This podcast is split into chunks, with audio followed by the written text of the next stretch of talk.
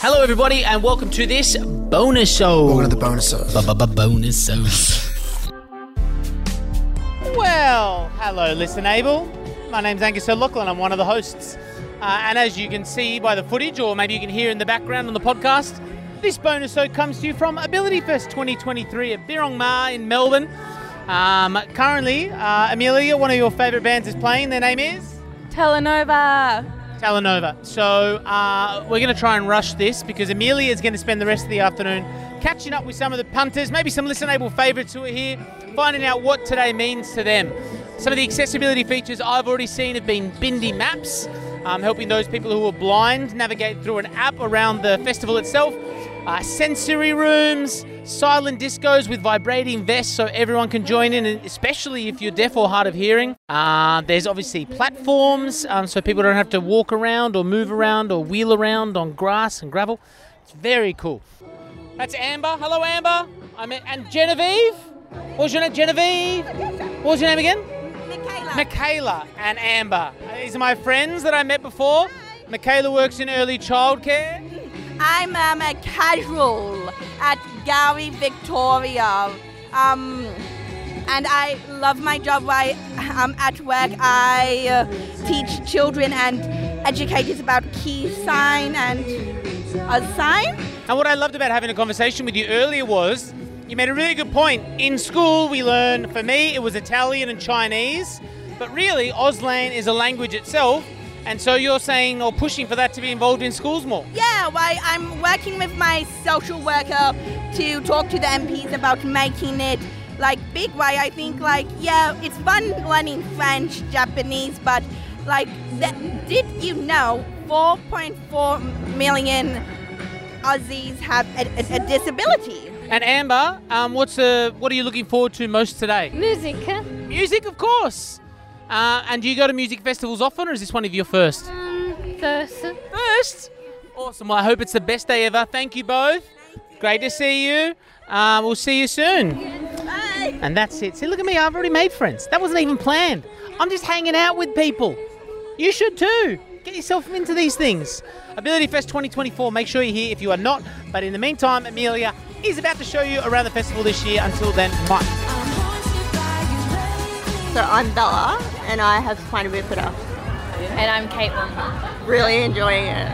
Yeah, it, it's it's good to see everyone together and the different groups and Yeah. everyone, and everyone's the same as such. Yeah, so, like I was saying to um, Caitlin before, I was saying how it's very nice to see all communities be together and like it, it doesn't feel segregated. It's really nice.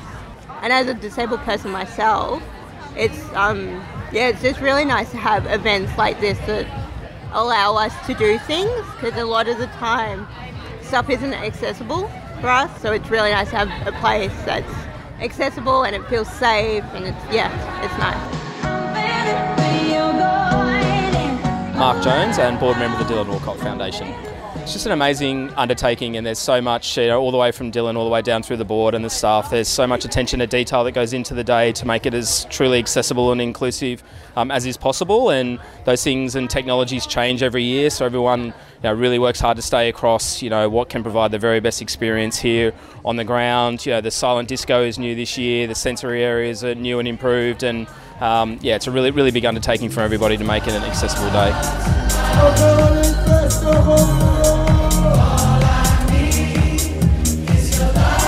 My name's Alice Johnston. Yeah, it's my first time Philly Philly Ability Festival.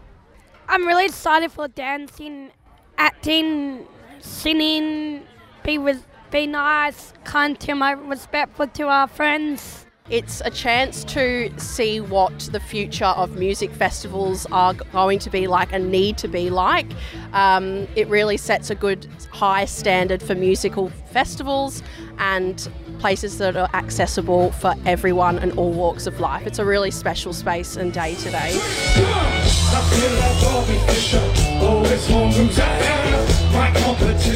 My name is Bowman Phillips, and I have cerebral palsy. Oh, I love music. Having the toilet with the hoist, because not many have that. I'll, I'll happily say, as we walked in, I felt this is like going to be the friendliest festival we will ever ever been to, and it genuinely is. And it's early days, like so many hours to go, and yet already the vibe is lovely. Everyone is lovely. It's just none of that festival. Ugh. It's just good people having a good time together, which is so nice. I'm going to say something that might sound I don't want to sound controversial, but it's it's not that hard. Like to do what's happening here today is really just I hope that easy that's that incredible and accessible for everybody to do a lot more often. We'll see you next year. Thank you, everybody. Thank you. See ya. All Thanks for having us. Thank you so much for the All the Abilities Festival. Bye.